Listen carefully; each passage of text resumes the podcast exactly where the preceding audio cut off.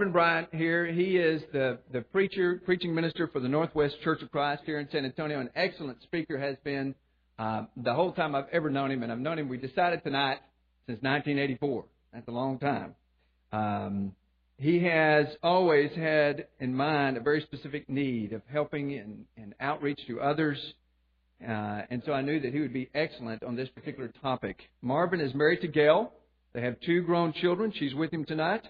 And he's been in San Antonio for almost 21 years. He's been here a while. So, Marvin, please.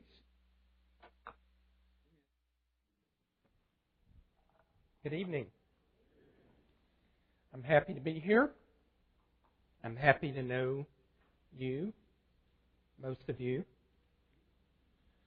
You can decide if that was something that applied to you or not. If you're a part of the most of you, then I'm glad to know. I'm not happy that I have voice issues. I'm not happy that I've got a cold or sinus or something. I am not cool, but I'm keeping water up here. And if I hold it, it's to remind me to drink it. I don't want you to think that I think I'm cool. I'm just trying to relax. Uh, I, I appreciate Doug Doug looks like he doesn't have his act together, doesn't he? Tonight. But but uh I've got somebody like that in my church too. But actually Doug knows that many people don't believe in organized religion. And so he's trying to demonstrate that at Mac we have disorganized religion. And that's a good thing. Happy to be here. Doug is not the only one with issues.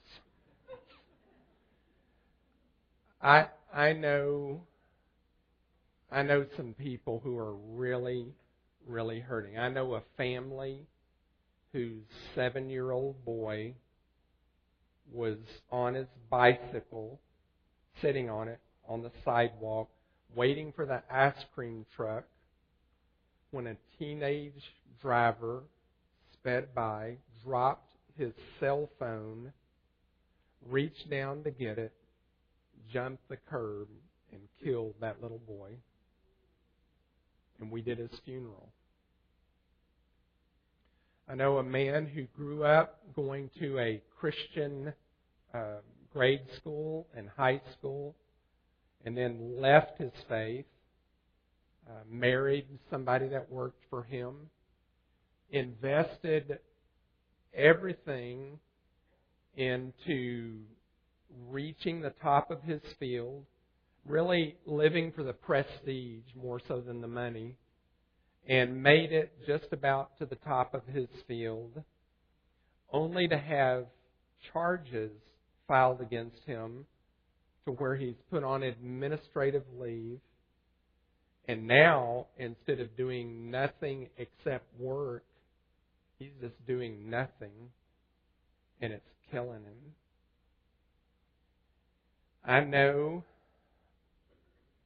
people whose lives are falling apart. I know people who are doing well. Uh, I know a lot of people who are doing okay and struggling with some stuff. And that's what I'm doing. Uh, I'm 57 years old.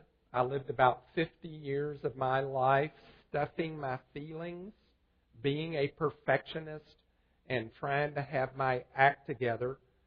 And if not that, trying to look like I had my act together. And as a result of that, I am an emotional retard. I am behind. I've, I've got some of it. I've got some of it. I'm just a little behind.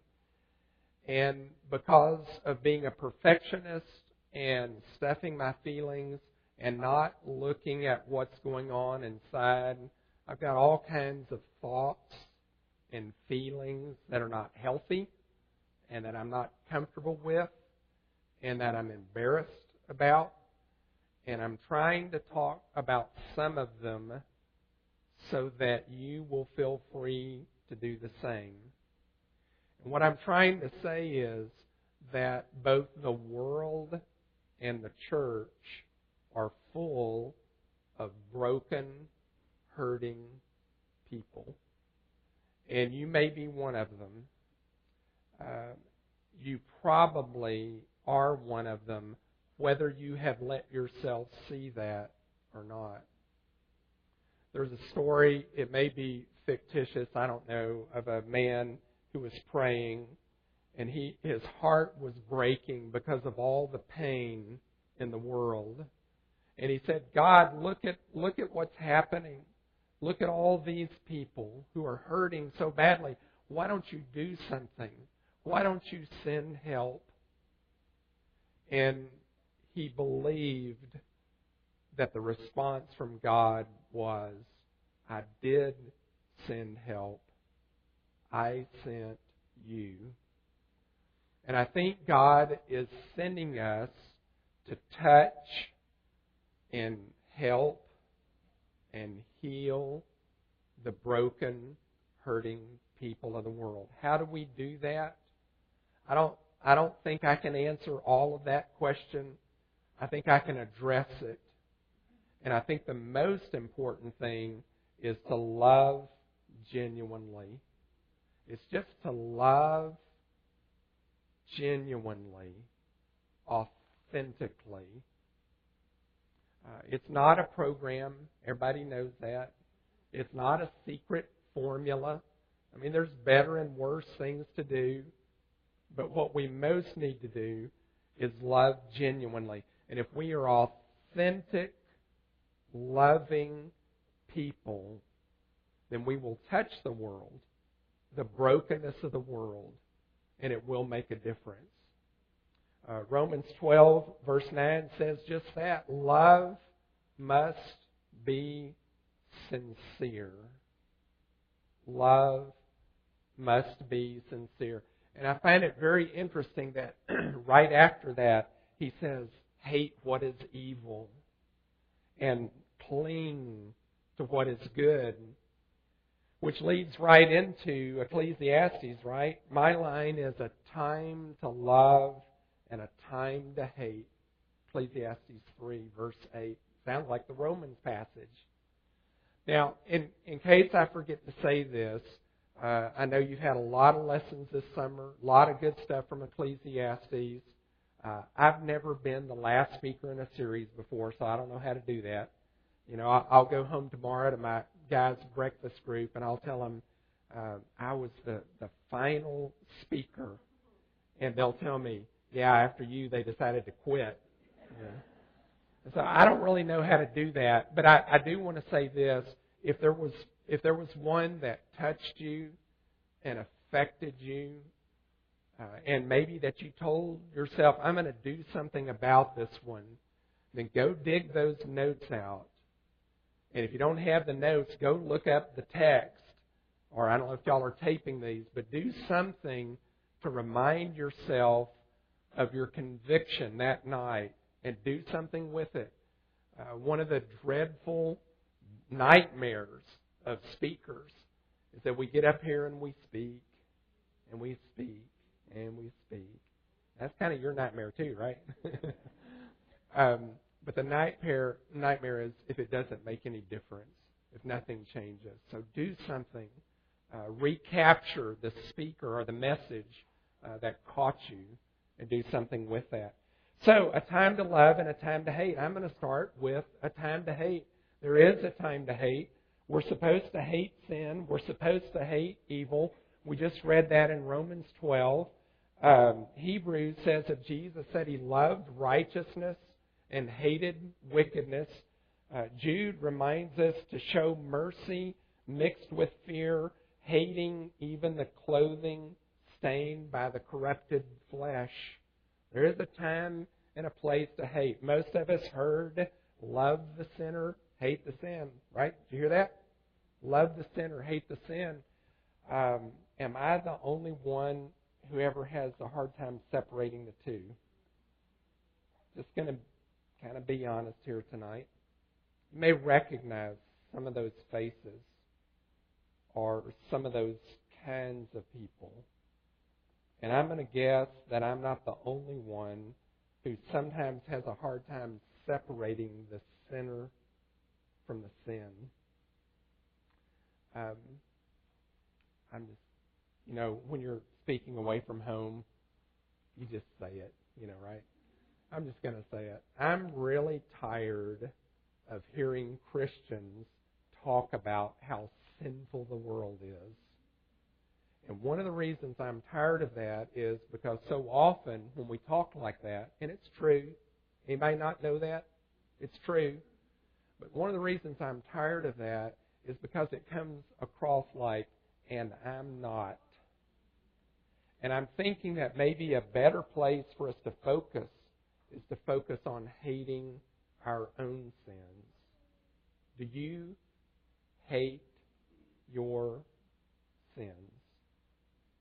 Prerequisite there is knowing what they are. In Psalm 36, wicked people are described as those who, in their own eyes, flatter themselves too much to detect or hate their sin. Embarrassing confession. I can remember a time when if you asked me if I was a sinner, I would have said yes because I knew that was the correct answer. If you asked me to name one, I would have been hard pressed. Not because there wasn't any, but it was back to that perfectionist thing and putting on that air of having my act together. I can remember, oh, group sharing time is coming up, and they might ask us to say something that we do wrong. I've got to think of something. Uh, perhaps you're like that. Perhaps you don't need much time, you know, to think of, of what yours is. But do you have enough self awareness that you can name yours? Could you name some of your sins? And if you can, do you hate those sins? And not just hate the consequences, but hate the actual sins. I eat emotionally and I eat too much. And sometimes I hate the way it makes me feel physically, and I hate the idea that I'm an overeater, but I don't hate eating. And I suspect it's going to be a problem until I at least hate overeating. I think we're not going to make a lot of progress on our sins as long as we really kind of like them. So, do you hate gossiping? Do you hate greed? Do you hate lust? Do you hate self righteousness? We're still talking about ourselves here, understand. And again, I don't I don't want to shame us uh, I don't think that's a very helpful thing. That old thing about love the sinner, hate the sin applies to you too. So don't shame yourself, but do humble yourself see yourself. And I think this all ties together because our love is not going to be sincere until we hate our sins because all the self centeredness of our sins takes away from our ability to love. I can't love you if I'm feeling guilty. I can't love you if I'm thinking about how wonderful I am. I can't love you if I'm wondering if you're going to feed me.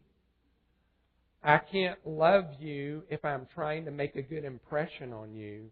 It's not until we get rid of that stuff that we can love sincerely. So, yeah, there is a time to hate. But there is also a time to love. And I don't know about you. I'm ready for that. Uh, enough of that hate stuff for now. It's always time to love. It's always time to love. Since God is love, um, actions that are obviously loving, as well as some other actions that are not so obviously loving, are all a part of love. I'm thinking about the way God treats us and then the way we want to treat each other. There are some things God does for us that are obviously loving, some other things that maybe are not so obviously loving, like proper judging. There's a kind of judging we're supposed to do. Did you know that? 1 Corinthians chapter 5 and chapter 6 talk about a kind of judging of each other that we are supposed to do. And if you do that and you do it in the right way, it's loving. It doesn't feel like it to you or to them. But there is a kind of judging that we're supposed to do. Uh, restoring someone caught in sin, expressing heartfelt concern for someone, hating sin. Those may not feel like loving actions, but they are. God is love, and He does all of that for us. And so it's always time to love. At Northwest, we are trying to learn to live in love. It's one of our mottos. We're not done yet.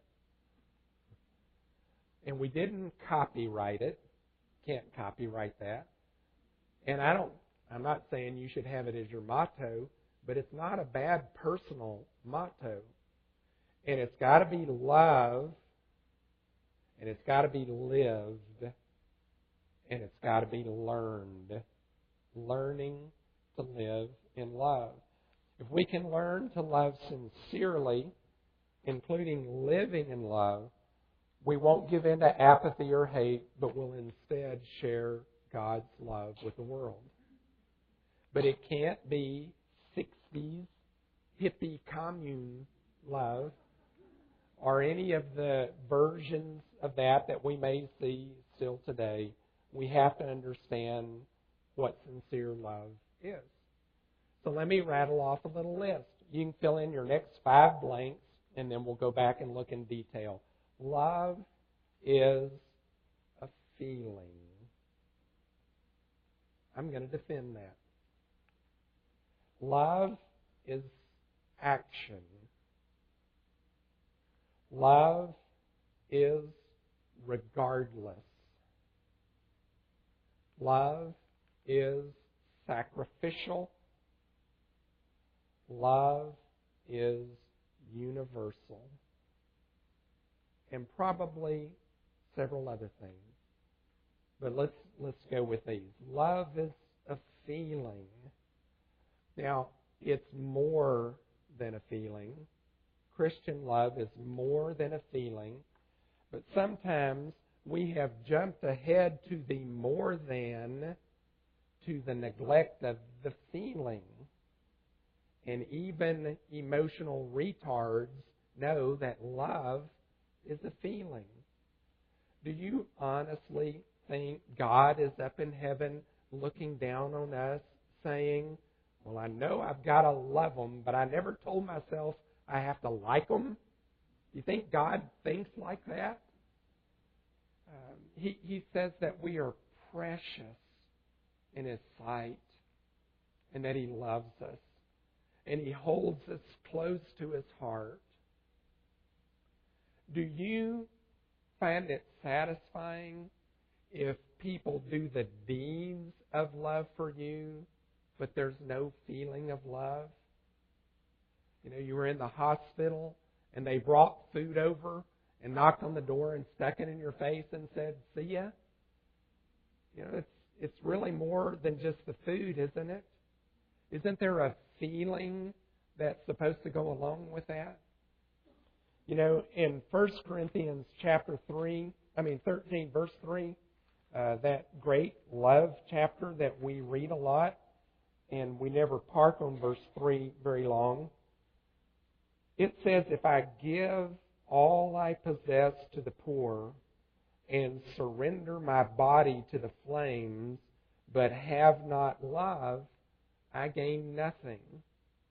Now, to hear some of us talk about love, we say love is doing, love is action. It is. We're going to get to that point. But sometimes we reduce it just to the actions without the feeling. But here, he talks about doing the actions but not having love, which tells me that that love includes feelings. Love is a feeling that leads to action. And I don't think you've got to be best friends with everybody. I don't think you can be. But I think if you're sitting back there saying, he said to love them, he didn't say we have to like them, that your love is suspect. Love is a feeling, and I believe God gives us that part of love too. Love is also an action. Text after text says that. Right here in 1 Corinthians 13, you've probably done the little game where you substitute your name for the word love and then try to read it without laughing. Okay? Marvin is patient. Mm-hmm. Marvin is kind. Marvin does not envy. Marvin does not boast. Marvin is not proud. It's getting a little harder as we go through. But see, all of those things are actions. And back to that Romans 12, verse 9 love must be sincere. It's followed by a whole list of little bitty exhortations, most of which are actions. John tells us in 1 John 3 let us not love with word or tongue, but in deed and in truth. And his example is material help. Love is an action. We need to learn to live in love. It's a feeling that leads to an action. Um, I I like this little acronym. You know, it's I don't know, maybe it's a little cheesy to you, uh, but listening is a specific way of showing love, overlooking petty faults, and forgiving all failures. Y'all probably don't need that at your church like we do. That's an awkward silence. Valuing them for who they are, you know, the respect you show somebody, uh, and expressing love in a practical way, just hundreds of little practical ways. Love is an action. And sometimes it's the really big stuff. And sometimes it's the little stuff, the everyday stuff. Uh, love is regardless. It's getting a little harder here. Love is a feeling, but you love regardless of whether you're feeling it. Okay? It's a feeling, but you do the actions of love even if you're not feeling it. I don't think that's hypocrisy. I don't think that's fake it till you make it. I think that is faith it till you make it. In faith, you choose to act in love even though you're not feeling it, and you pray that God will help you have the feeling. You acknowledge that it's not enough. And so you pray to have the feeling as well. Love is also regardless of whether you think they deserve it. Uh, have you ever said, but they don't deserve, and you finish the sentence, and God says, but you don't deserve. Um, you know, we can have our relationship with God on the basis of deserts or mercy. And if we're going to treat the people with justice, God's going to treat us with justice. If we're going to treat the people with mercy, then God will treat us with mercy. Love is regardless of what we feel, and it's regardless of whether they deserve it, and it's regardless of whether you think it's working. Remember, our whole context here is how do we love a broken world? And sometimes you love and you love and you love, and it doesn't seem to matter, but you love anyway. You love regardless. That sin and that brokenness and that dysfunction is deeply ingrained, and it's going to take a lot of love to undo it. And that's what God is doing with us, and so that's what we do with others. Love is sacrificial. If it is actions, and if it is regardless, then there's going to be sacrifice. It's going to cost you something. Love is the feeling, but when you get to this point, it doesn't always feel good.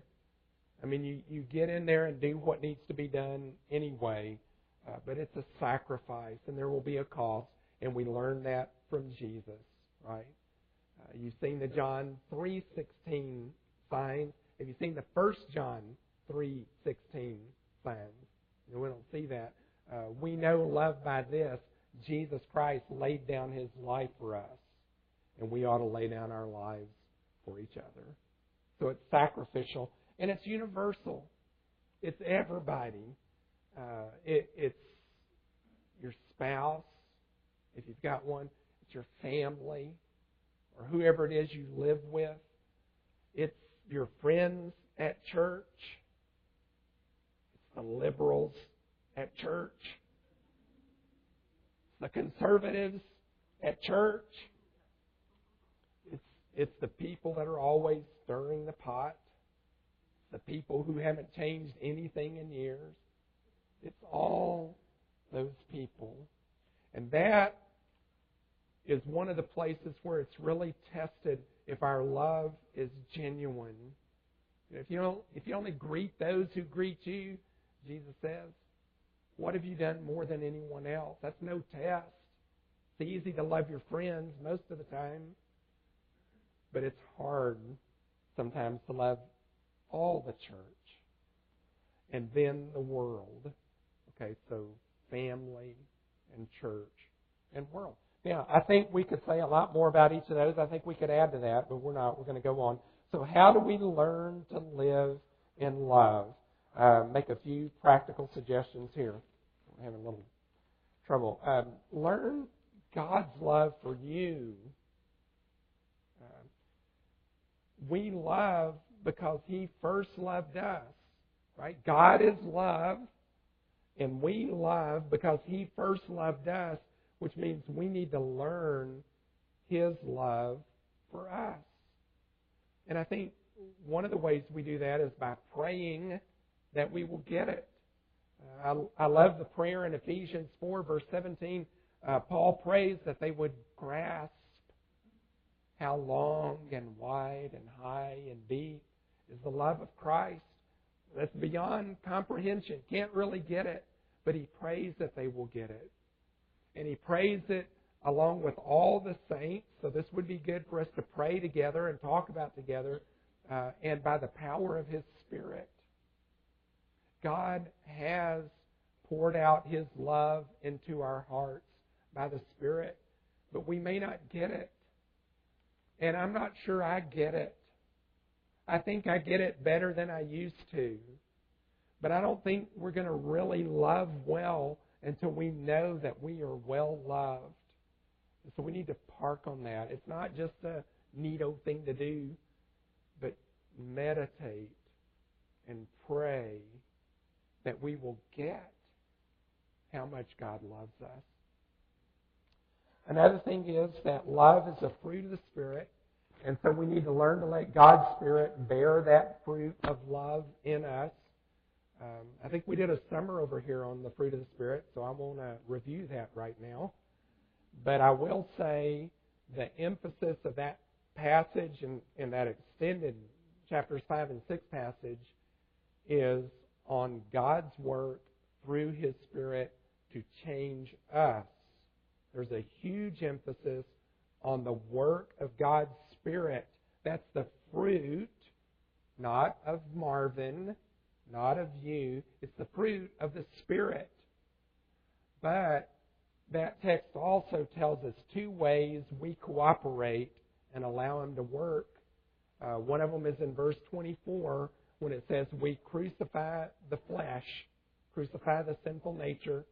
And the other one is in verse 25 when it says we keep in step with the Spirit.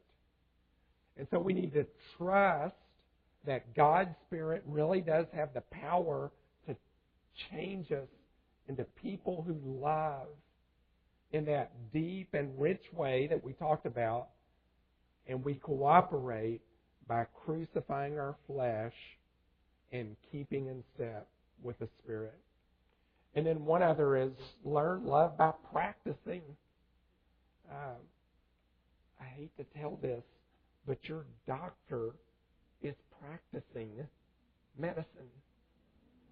And he's practicing on you and me. And if they can do that, we can do that. You don't learn it when you're sitting by yourself in your quiet time.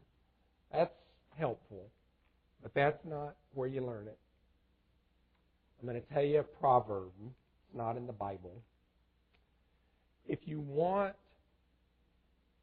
patience and you pray for patience, what do you get? Children.